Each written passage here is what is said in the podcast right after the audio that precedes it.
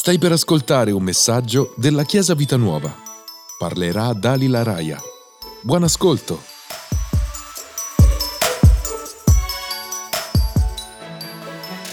Benvenuti, buongiorno. Per chi è qui per la prima volta e non mi conosce, io sono Dalila. Ho quasi ventotto anni e lo dico subito perché di solito me ne date di più, così vi risparmio l'imbarazzo.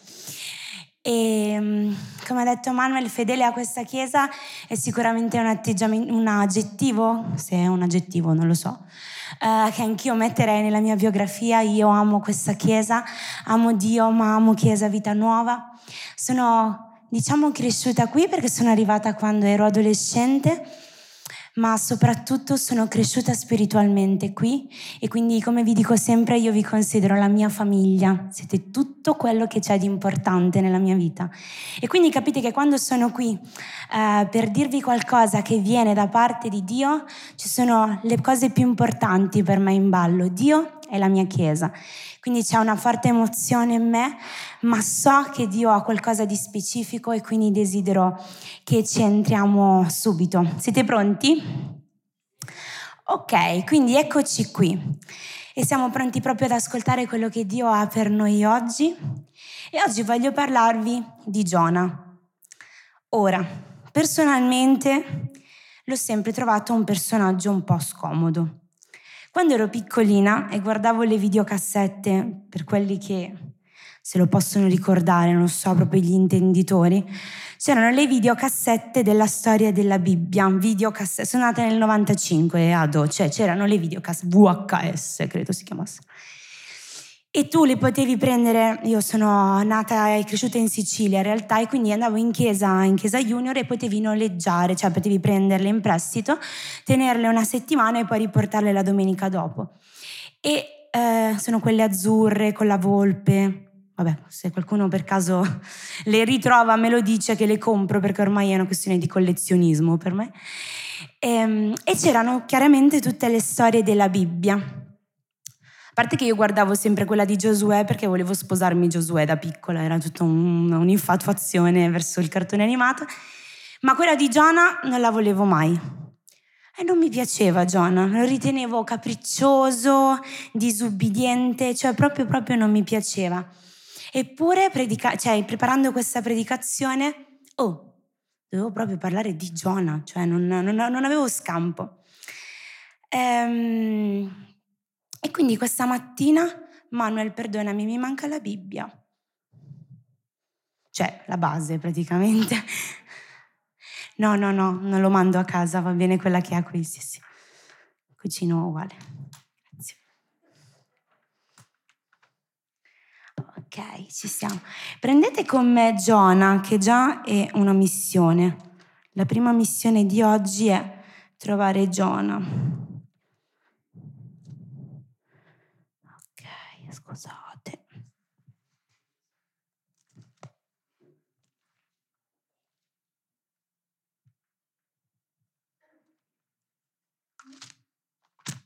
Mai predicare con una Bibbia che non è la tua Bibbia. Ma mi stavo preparando ed è rimasta sul tavolo. Mentre faccio le foto di rito. Ok, chi conosce, chi si ricorda un po' la storia di Giona? Ok, iniziamo con le domande. Era un pesce o una balena? Era un pesce. Era un grande, grande pesce. Non è specificato da nessuna parte che sia stata una balena. Ok? Quindi, per favore, non confondiamo i grandi pesci, ci sono quasi. Abdia, sapete che c'è anche il libro di Abdia, e poi c'è Giona, ok? Non confondiamo tutti i grandi pesci con le balene, ok? Giona, Giona capitolo uno dice: ora la parola dell'Eterno fu rivolta a Giona, figlio di Amittai, dicendo: levati, che vuol dire alzati, non vuol dire vattene, levati, va a Ninive, la grande città, e predica contro di lei, perché la loro malvagità è salita davanti a me. Ma Giona si levò per fuggire a Tarsis. lontano dalla presenza dell'Eterno. Così scese a Giaffa, dove trovò una nave che andava a Tarsis, pagò il prezzo stabilito e si imbarcò per andare con loro a Tarsis, lontano dalla presenza dell'Eterno. Ma l'Eterno scatenò un forte vento sul mare e si levò una grande tempesta sul mare, sicché la nave minacciava di sfasciarsi. I marinai spaventati gridarono ciascuno al proprio Dio e gettarono in mare il carico che era sulla nave per alleggerirla. Intanto Giona era sceso nelle parti più recondite della nave, si era coricato e dormiva profondamente. Mi fa molto sorridere questa cosa, perché c'è una tempesta, lui comunque sta scappando dalla presenza di Dio, ma dentro di sé ha quella tranquillità che quando conosci Dio comunque ce l'hai. Dentro una tempesta lui dice: sono pure sbagliato, sto pure scappando, ma io me la dormo qui nella stifa della nave. Insomma, tanto Dio prima o poi mi ama troppo, qualche cosa farà per calmare questa tempesta. Me lo immagino così io, Giona. Il capitano gli si avvicinò e gli disse: che fai così profondamente addormentato? Alzati, invoca il tuo Dio, forse Dio si darà pensiero di noi e non periremo. E poi al versetto quindici si conclude, diciamo, questo capitolo dicendo proprio: quindi presero Giona, lo gettarono in mare alla furia del, e le furie del mare e si calmò. Allora quegli uomini, presi da un gran timore dell'Eterno, offrirono un sacrificio all'Eterno e fecero voti. Mi sono accorta che intanto quel ragazzino capriccioso e disubbidiente era un profeta, quindi gli ho dovuto delle scuse nella... nel tempo, ma soprattutto quanti spunti di predicazione in un solo capitolo, quante cose si potrebbero dire. Ma oggi voglio proprio puntare su quello che c'è nel mio cuore per noi. E sapete, studiando ho letto proprio che se Giona fosse andato a Ninive, esattamente dove Dio lo voleva mandare fin dall'inizio, lui avrebbe dovuto percorrere solamente ottocento chilometri. Ma scappando verso Tarsis ne stava per percorrere tremila. Dalla Palestina a Tarsis erano tremila chilometri, dalla Palestina a Ninive erano ottocento chilometri. E infatti ho voluto intitolare questa predicazione proprio "Non più a tremila chilometri da Dio", perché faremo insieme questo percorso che ci farà riflettere e che ci farà capire che noi vogliamo stare esattamente dove Dio ci manda, vogliamo fare esattamente quello che Dio vuole per noi. E voglio rendervi subito alcune riflessioni che hanno fatto nascere questa predicazione. Dio aveva per Giona un piano specifico e per andare a Ninive avrebbe attraversato la mezzaluna fertile. Già che si chiama mezzaluna fertile, mi pare che sia un bel posto, giusto? Invece lui che cosa fa? Prende, si imbarca, deve pagare il prezzo del suo viaggio. Per Ninive avrebbe provveduto a tutto Dio sicuramente. Invece qui si imbarca e sapete, eh, per la cultura di quel tempo un viaggio in mare era qualcosa, cioè se lo potevi lo evitavi. Ok, non era proprio, cioè non c'era grandi navi veloci, la suite, mi porto il cagnolino, la stanza a quattro zampe, ok? Dio non voleva questo per lui, Dio non voleva che lui andasse a Tarsis, lui, Dio voleva che lui andasse a Ninive. Eppure anche quando lui disubbidisce, anche quando viene gettato in mare, provvede a un grande pesce. Tu dici: ma come fai a dire che Dio è una cosa buona che è arrivato il grande pesce? Ma voi ci pensate che invece di annegare, quest'uomo qua è stato tre giorni dentro questo grande pesce e non è mai stato digerito? E quindi già il primo miracolo sta in questo: Giona non è stato digerito.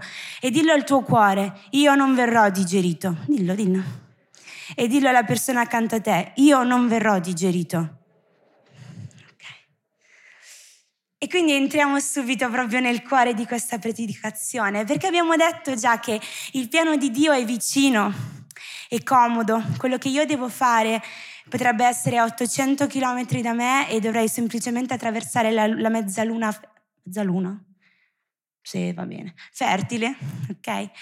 Ma io me ne vado a tremila chilometri. E perché lo faccio? Ho individuato subito una ragione proprio nella storia di Giona, e la prima motivazione per cui io scappo a tremila chilometri da Dio da dove Dio mi vuole mandare, è sicuramente la paura. Nel caso di Giona, la paura era verso Ninive, perché Ninive era il, proprio il più feroce dei nemici per loro, cioè era proprio conosciuto per le atrocità, per le torture, per il modo in cui trattava il suo nemico, i suoi prigionieri. E anche noi spesso facciamo questo ragionamento. Dio ci dice di fare qualcosa, Dio ci dice di parlare a qualcuno di Lui e del suo amore, e per noi è una sfida troppo grande. Lo vediamo come qualcosa di feroce, pensiamo che, che ne sarà di me se io faccio questo, Signore?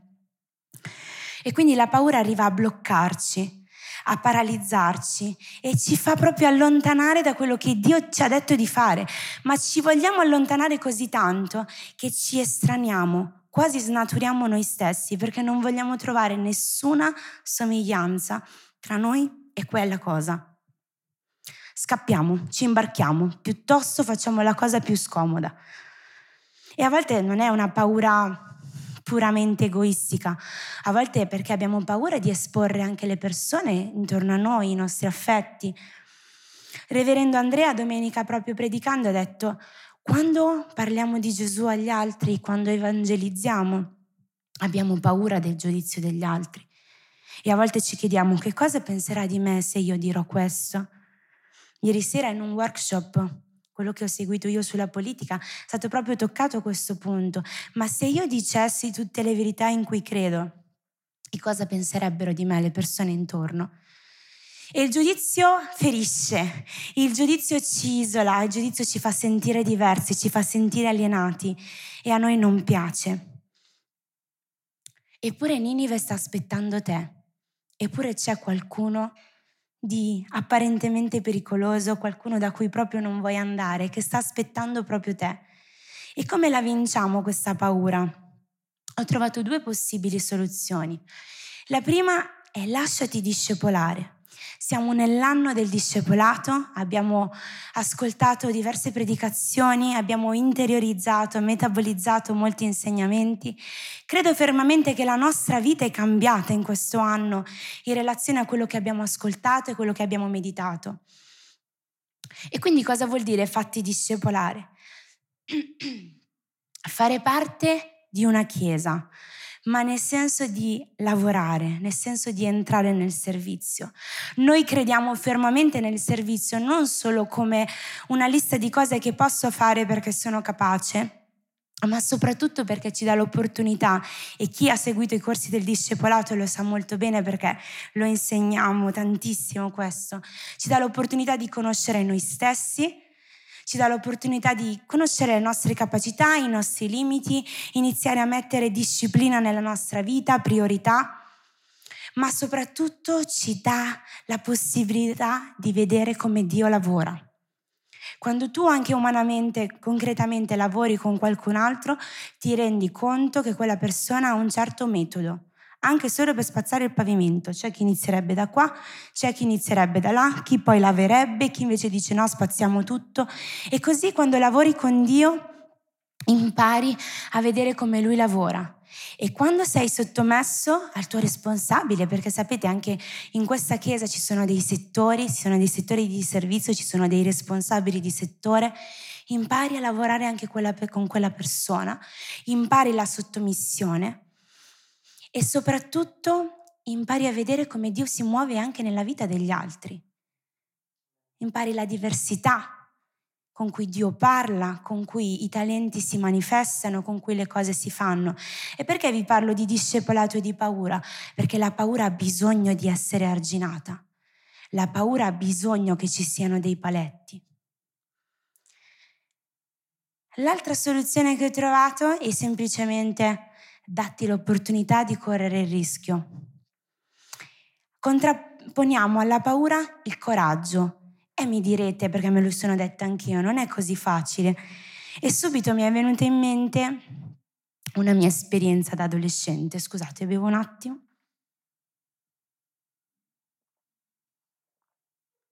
Ok. Quando ero adolescente ho giocato a pallavolo, si vede dai centimetri che ho recuperato nell'estensione. e ero arrivata a un certo punto in cui dovevo imparare a battere dall'alto, alti livelli, proprio semiprofessionisti, no, non è vero. Però eh, c'era questo momento e quando fai la partitella butti la palla, lanci, però si sa, noi al campeggio ai ragazzi diciamo se non sai battere per favore batti dal basso. Vero che diciamo così, perché dall'alto c'è una scomposizione di fattori che non, non si possono tenere tutti insieme. Quindi era il momento in cui dal basso dovevo passare all'alto, tipo mi lescirò, tac, così, no? E, e mi ricordo questo, avevo questo allenatore molto pittoresco, nella maggior parte degli allenamenti si sentiva uh! Però lo faceva solo lui perché eravamo tutte donne, però evidentemente lo caricava. Salutiamo Maurizio, che no, e non sei tu Mauri, era il mio allenatore che si chiamava così, Maurizio, si chiama ancora, è qua, è tra noi ancora. E allora a un certo punto lui mi ha detto, quando stai per colpire la palla, quindi sei lì così, devi trattenere il respiro. Ho detto, ma che c'entra? Cioè, infatti l'ho guardato e mi sono messa a ridere, lui mi ha risposto, ah! Chiaramente, perché era tipo un orco del, di, di tipo Shrek si presentava. E mi fa, eh no, tu devi farlo. E sapete, in quel momento non l'ho capito, poi ho ubbidito e l'ho fatto. Oh, funzionava, io ancora adesso, adesso tiro tutta storta perché comunque è anche questione di allenamento, ok? Non solo dire, non è che adesso andate a casa, trattenete il fiato e iniziate a fare battute perfette, è una questione di allenamento. Però quando l'ho fatto in quel momento ha funzionato, quando l'ho fatto nelle partite da lì in avanti ha funzionato. E sapete perché lo riporto al coraggio e lo riporto a come sconfiggere la paura? Perché nel momento in cui la palla era sospesa in aria e tu avevi trattenuto quel respiro, stavi annullando tutto il resto. Non ti interessava chi stava guardando, non ti interessava chi c'era in squadra con te, non ti interessava chi c'era dall'altra parte e non ti interessava che fine avrebbe fatto quella palla, perché in quell'istante l'unica cosa che ti interessava era colpirla nel momento giusto e ricominciare a respirare, chiaramente. E questo funziona, questo funziona anche nella nostra vita, perché sapete il momento per colpire la palla deve essere proprio quello giusto, perché da un'azione che può essere vincente si passa a un filmato di paperissima, cioè è, è proprio una frazione di secondi. Quindi coraggio, e come lo traduciamo nella nostra vita? Può essere un tuo momento di preghiera. Per Giona sono stati tre giorni dentro a quel pesce. E penso che nell'interiora di un pesce trattenere il fiato è il minimo che puoi fare, ok? Non so che odori si possano sentire nell'interiora di un pesce. Però per Giona è stato quello, è stato ritrovare concentrazione, ritrovare il senso. Perché io sono un profeta? Perché sono appartato per Dio? Perché mi sono dedicato? E nel, nell'episodio proprio del pesce c'è questo momento... Quasi sembra un salmo quello di Giona, in cui c'è il ringraziamento, c'è tante parole buone verso Dio. Ed era uno che stava scappando da lui e si ritrovava dentro un pesce. Ma quel momento in cui ha trattenuto il respiro l'ha riportato in sé. Quindi abbiamo visto che il piano di Dio può farci paura, ma se mi lascio allenare e soprattutto se trovo il coraggio di buttarmi e di fidarmi di Dio, posso farlo. Posso vincere questa paura. La seconda motivazione per Giona, ed è quello che succede anche nella nostra vita, per cui se ne voleva andare a Tarsis, è che a lui non piaceva il piano di Dio. Non gli piaceva quello che Dio voleva fare. E sapete, questi versetti ve li leggo io perché sono proprio di passaggio, ma il Salmo centoquattro, il versetto ventiquattro dice «Quanto sono numerose le tue opere, o Eterno! Tu le hai fatte tutte con sapienza, la terra è piena delle tue ricchezze». E poi Isaia ventotto ventinove dice «Anche questo procede dall'Eterno degli eserciti, meravigliosi sono i suoi disegni, grande è la sua sapienza». Ho voluto prendere proprio due versetti che parlano di sapienza, perché la Bibbia è piena di versetti che ci parlano della sapienza di Dio. Già partiamo da Genesi con un piano di creazione che con la parola tac animali, tac piante, tac uomo, separo. C'è una sapienza e una strategia in Dio che noi stessi riconosciamo, ci guardiamo intorno, vediamo anche le leggi della natura, la forza di gravità, il tutto come funziona. E come fai a non riconoscere la sapienza di Dio in tutto quello che c'è intorno a te?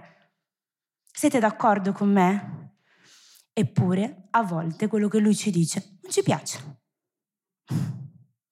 Anche se sappiamo che quello è il piano giusto, anche se gli riconosciamo la sapienza, anche se lui ha una grande credibilità ai nostri occhi, perché magari l'abbiamo proprio sperimentato nella nostra vita, abbiamo ricevuto parole di sapienza, parole strategiche che hanno sbloccato situazioni della nostra vita.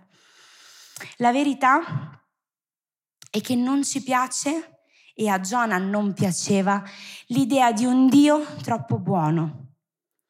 Però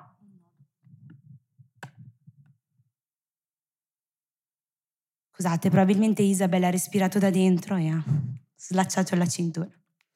A Giona non piaceva l'idea di un Dio sempre buono e che voleva fare del bene a quelle persone che lui proprio non sopportava.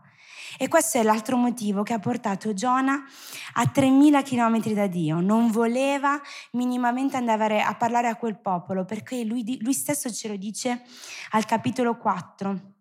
Qui siamo, vi faccio un excursus.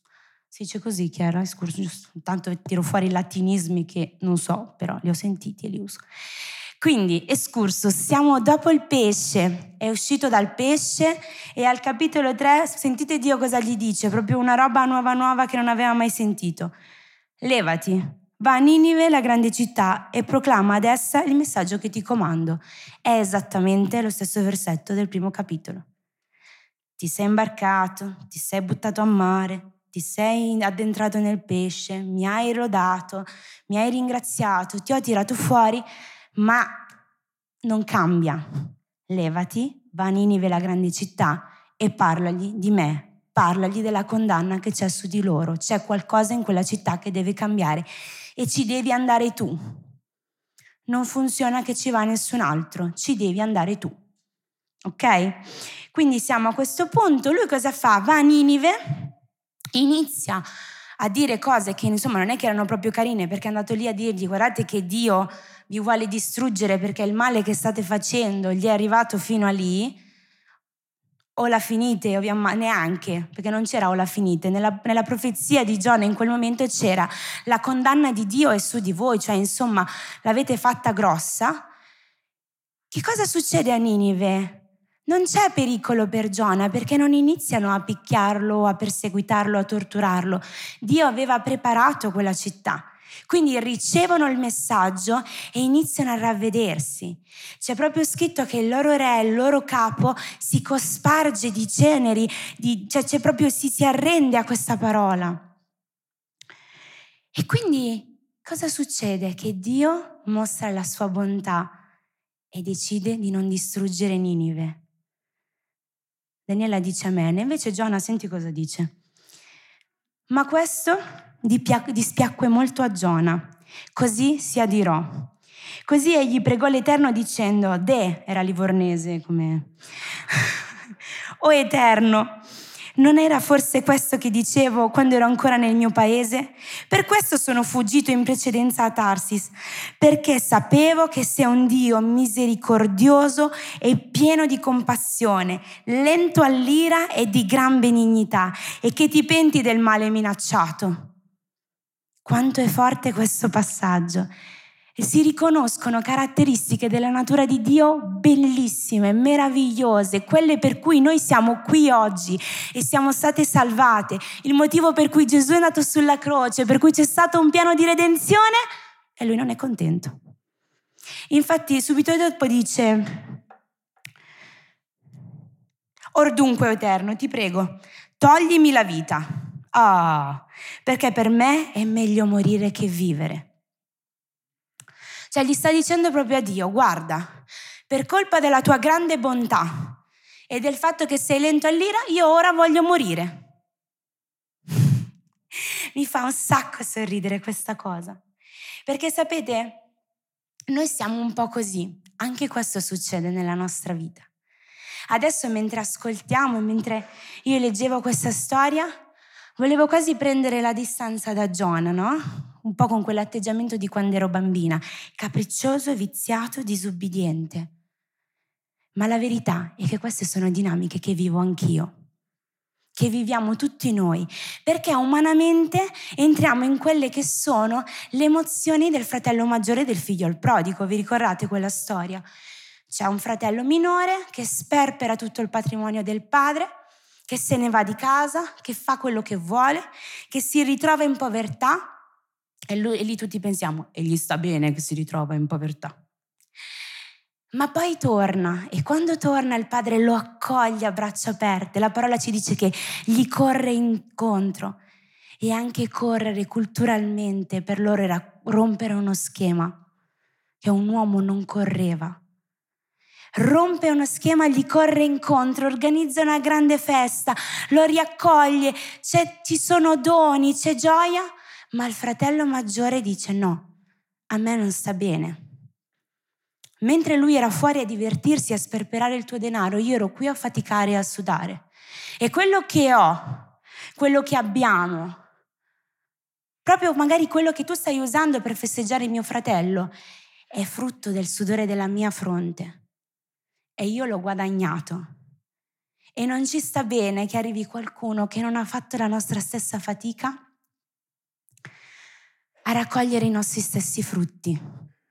E questo era il problema di Giona. Ninive aveva seminato terrore, atrocità, dolore, e umanamente la pena era giusta per lui. Quando Dio gli ha detto vai e digli che io li distruggerò, per lui era una questione di paura, e non ci è andato per quello. Ma quando Dio poi li voleva salvare, non gli piaceva più. Non gli piaceva più quel piano, loro non se lo meritano. E sapete, ci dimentichiamo che Dio è sovrano, che Lui è sapiente di quella sapienza di cui abbiamo parlato prima, e vorremmo che non fosse così, che non fosse così buono, così misericordioso e così lento all'ira. E ci dimentichiamo di essere stati peccatori tanto quanto Ninive. Perché prima di essere profeti, prima di essere figli salvati, e onorati, gloriosi, lavati col suo sangue, anche noi siamo stati peccatori. E forse ci dimentichiamo che ancora adesso sbagliamo. Eppure la nostra condanna verso gli altri è sempre più grossa di quello che Dio ha avuto verso di noi, perché Dio ha annullato le condanne. Dio ha abbattuto ogni muro. E quindi abbiamo detto, non mi ritrovo d'accordo con Dio, mi fermo. Qual è la soluzione? Mi fermo, fermo i miei pensieri, non voglio entrare nelle dinamiche del fratello maggiore. Mi fermo e riconosco che la sua sapienza è superiore a qualsiasi altra sapienza, a qualsiasi altro pensiero umano, che la sua giustizia è il meglio, non è migliore, è il meglio, e mi arrendo alla sua bontà. Qual è il problema dal punto di vista del fratello maggiore, del figlio, il prodigo, per intenderci? Qual è l'errore? È che a volte cadiamo nell'abitudine e guardiamo la nostra vita da cristiano, quello che noi facciamo per Gesù o quello che Gesù ci chiede di fare, come una lista di sì e no. Devo fare questo, questo non lo devo fare. E come dicevo prima, ci dimentichiamo che non è che siamo stati salvati perché eravamo bravi e carini, siamo stati salvati per grazia. Infatti, se ci pensate, negli incontri con i peccatori, in quei momenti di forte redenzione, qual è la frase che dice Gesù loro? Va e non... Ok, va e non peccare più. Ma perché non dovevano peccare più? Perché poi Dio si arrabbia? Perché poi Dio non gli parla più? No, non è questo il vero motivo, perché l'abbiamo visto con Giona. Fa quello che vuole, eppure Dio lo salva con un pesce. Fa quello che vuole, eppure Dio, anche nel, nel finale di questa storia, gli fa un ricino per fargli l'ombra, poi glielo, gli, lo fa mangiare dal vermicello per fargli capire, ma scusami, tu ami questo ricino perché ti ha portato del bene e io non posso amare Ninive. Comunque Dio è sempre presente nella nostra vita, non è Lui che si allontana per il nostro peccato. A volte siamo noi che ci sentiamo sbagliati e quindi non riusciamo più a avvicinarci a Lui. Quindi sicuramente sì, questa è una ragione per cui noi siamo incoraggiati a non peccare. Ma la verità è che il non peccare più, quando gli dice vai a non peccare più, gli sta dicendo va e cresci nelle vie del Signore. Va e fai co- qualcosa con questo che hai realizzato. Non fermarti qui. Perché il momento della salvezza è il momento in cui incontri Gesù, e se non l'hai ancora fatto, il momento in cui accetterai Gesù nella tua vita è un momento meraviglioso, è il momento del primo amore, è il momento in cui realizzi che sei importante, che sei prezioso, che Gesù può riscattare tutto in te, che c'è un senso nella tua vita. Ieri sera Alessio diceva che c'è un futuro davanti a te, ce l'hai un futuro davanti a te, e quello è un momento glorioso. Ma se resti fermo lì, resta un evento, resta una bella storia, resta la testimonianza di un'esperienza. Ma con quel non peccare più, Dio ti sta dicendo, acquisisci consapevolezza che sei amato da un Dio che è vivo, da un Dio con cui puoi avere una relazione sempre più profonda, perché Dio è vivo e c'è crescita in questa relazione. E anche se oggi senti la tensione di cadere in un certo sbaglio, domani quella cosa non mi tenterà più, non mi farà cadere più, perché ho conosciuto qualcosa in più di Gesù e non mi interessa più quella cosa lì. Qualcosa di brutto ha lasciato il posto a qualcosa di nuovo, di bello, ed è ciclicamente ogni giorno così. Puoi essere credente da un giorno, da vent'anni, da trent'anni, ma con Dio è sempre una crescita, con la costante che Lui non cambia, perché dal capitolo uno al capitolo tre il piano per la tua vita sarà sempre lo stesso. Alzati, va a Ninive e vai a predicare. Alzati, vai a Ninive e vai a predicare. Lui ha stabilito che c'è un piano per te. Ti ha messo dove sei e sei nato così come sei, con le tue caratteristiche, con il tuo carattere, con i tuoi talenti, perché tu sei chiamato per quel posto lì. Sei chiamato a fare quello che ti appartiene, quello che ti somiglia. Ma a volte non prendiamo neanche il tempo per conoscere noi stessi e per conoscere quello che Dio ha fatto in noi. Luca, mi proietti la slide. Ho voluto mettere queste, queste frasi nero su bianco proprio. Io sono stato amato per amare. Io faccio quello che faccio perché amo Dio. L'ubbidienza è la mia libera risposta al suo amore che colma, riempie e guarisce. Queste frasi sono la sintesi di tutto quello che io vi ho detto oggi. Queste frasi sono quello che voglio che vi portate a casa e chiedo al gruppo Lode di salire. Io sono stato amato per amare. Io faccio quello che faccio perché amo Dio. E la mia obbedienza è la mia libera risposta a questo amore che colma, riempie e guarisce. Vuol dire che in questo amore io ho trovato tutto quello di cui ho bisogno. Ho capito, e vorrei trasmetterlo a voi questa mattina, che la storia di Giona non è la storia di un ragazzino capriccioso e disobbediente, ma è la storia di un uomo dedicato, appartato, santificato per Dio, che comunque attraverso le sue opposizioni ci fa fare un viaggio tra le fragilità di noi esseri umani, tra le gelosie, i sensi di ingiustizia. E sapete, la destinazione di questo viaggio è esattamente dove Dio ci vuole portare, è proprio lì. E dove ci vuole portare Dio? A riconoscere che Lui è amore, che Lui non dà amore, ma Lui è amore, e questa è la sua natura. Dio ama le sue creature e ci ricorda che nessun uomo, nessuna donna, nessun essere umano è stato creato per essere dimenticato e lasciato con la sua condanna. Ma è compito della Chiesa, è compito di chi ha già conosciuto, di chi è già stato amato per amare, portare e amministrare il suo regno su questa terra. E affrontiamo paure, rischi, per ricordare che Gesù è morto per ogni persona. Il grande mandato la salvezza dovrebbe essere e deve essere da oggi in avanti la motivazione più grande per cui facciamo le cose al mattino. Personalmente è dura per me dirvi questo, non sono un evangelista professionista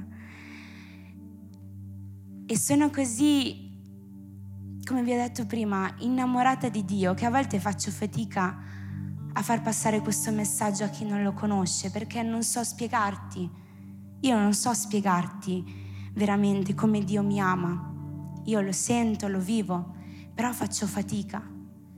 Ma mentre preparavo questa predicazione, sapete, ho cercato tante direzioni diverse in cui finire, ho cercato di distaccarmi in tutti i modi da questo messaggio che oggi vi sto portando. Ma questo è il messaggio per questo tempo. E io stessa mi sono arresa e ho ubbidito. La storia di Giona ci fa vedere come a volte la ristrettezza della nostra natura vuole ridurre, preconfezionare, inscatolare l'amore di Dio per l'umanità in quello che noi crediamo che sia giusto o meno giusto. E sapete, a volte questo, questo atteggiamento lo portiamo all'interno della Chiesa, perché è uno sguardo così, così familiare a noi che iniziamo a guardarci e così. Aspetto che sbagli, aspetto che fai qualcosa che non va. E poi dico, Signore, come fai a essere buono con quello lì o con quella lì? Ma non vedi cosa ha fatto? Quando in realtà quello che Dio ci chiama a fare è proprio dire... Ma Signore, ma guarda quel mio fratello, quella mia sorella, ma quanta gloria hai messo in lui, ma quanto io riesco a vedere l'immagine di chi tu sei, il riflesso della tua natura, quanto attraverso la sua vita io posso imparare della tua grandezza, quanto posso ricaricarmi di te quando sono insieme al mio corpo, insieme alla mia Chiesa, per poter parlare a chi ancora non ti conosce. Quante storie e testimonianze ci sono nel nostro mezzo. Ti capiterà di parlare con qualcuno per cui la tua storia forse non sarà la più giusta, ma nel nostro mezzo ci sono tante storie di redenzione, tante storie di salvezza. E mi piace dire, sai, io conosco una persona che ha vissuto questa cosa e Dio ha fatto questo e ha funzionato. E mi sento anche più credibile perché non è una mia storia, è qualcuno che l'ha vissuto, è qualcuno che l'ha realizzato e Dio l'ha fatto in lui. Quindi non è che l'ha fatto in me perché io sono brava e ti sto parlando di Gesù, l'ha fatto in qualcun altro. Mi sento più credibile. Conosciamoci, amiamoci, ricerchiamoci, incoraggiamoci in questo, perché il premio di cui parlavamo qualche settimana fa passa anche da qui. E quindi questa mattina, tra poco, inizieremo ad adorare Dio. Ma voglio lasciarti con delle domande. Dove sono io? E a cosa sto opponendo resistenza? Dove sto scappando? Mi sto per imbarcare in un viaggio che mi porterà a tremila chilometri lontano rispetto a dove Dio mi vuole mandare. Forse ho bisogno di trattenere quel fiato.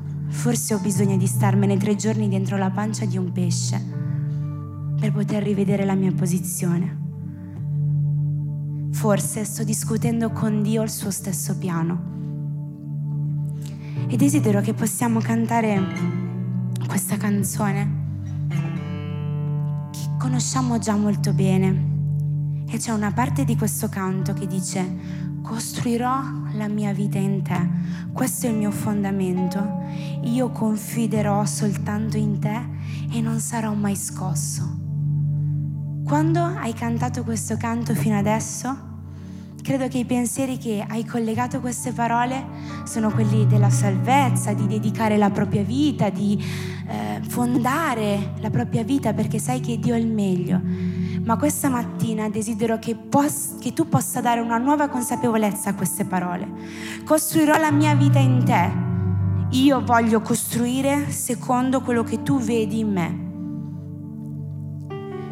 Luca, mettimi, grazie. Questo è il mio fondamento. Voglio fondare la mia vita sullo sguardo di Gesù verso la Chiesa e verso chi ancora non lo conosce. Io confiderò in te, Signore, anche quando non sarò d'accordo con il tuo piano, anche quando lo riterrò estremamente buono e io non lo capisco, anche quando io avrò paura di fare quel passo perché mi sento i nemici addosso, perché mi sento in pericolo. Io confiderò soltanto in te e io non sarò mai smosso. Quindi ci alziamo in piedi, canteremo questo canto fin dall'inizio, perché desidero che quando è il momento di queste parole possiate non solo cantarle, ma possiate farle diventare la vostra preghiera. Grazie per averci ascoltato. Rimani aggiornato attraverso i nostri canali social. Ci trovi su Facebook, Instagram, Spotify e sul sito w w w punto chiesa vita nuova punto org.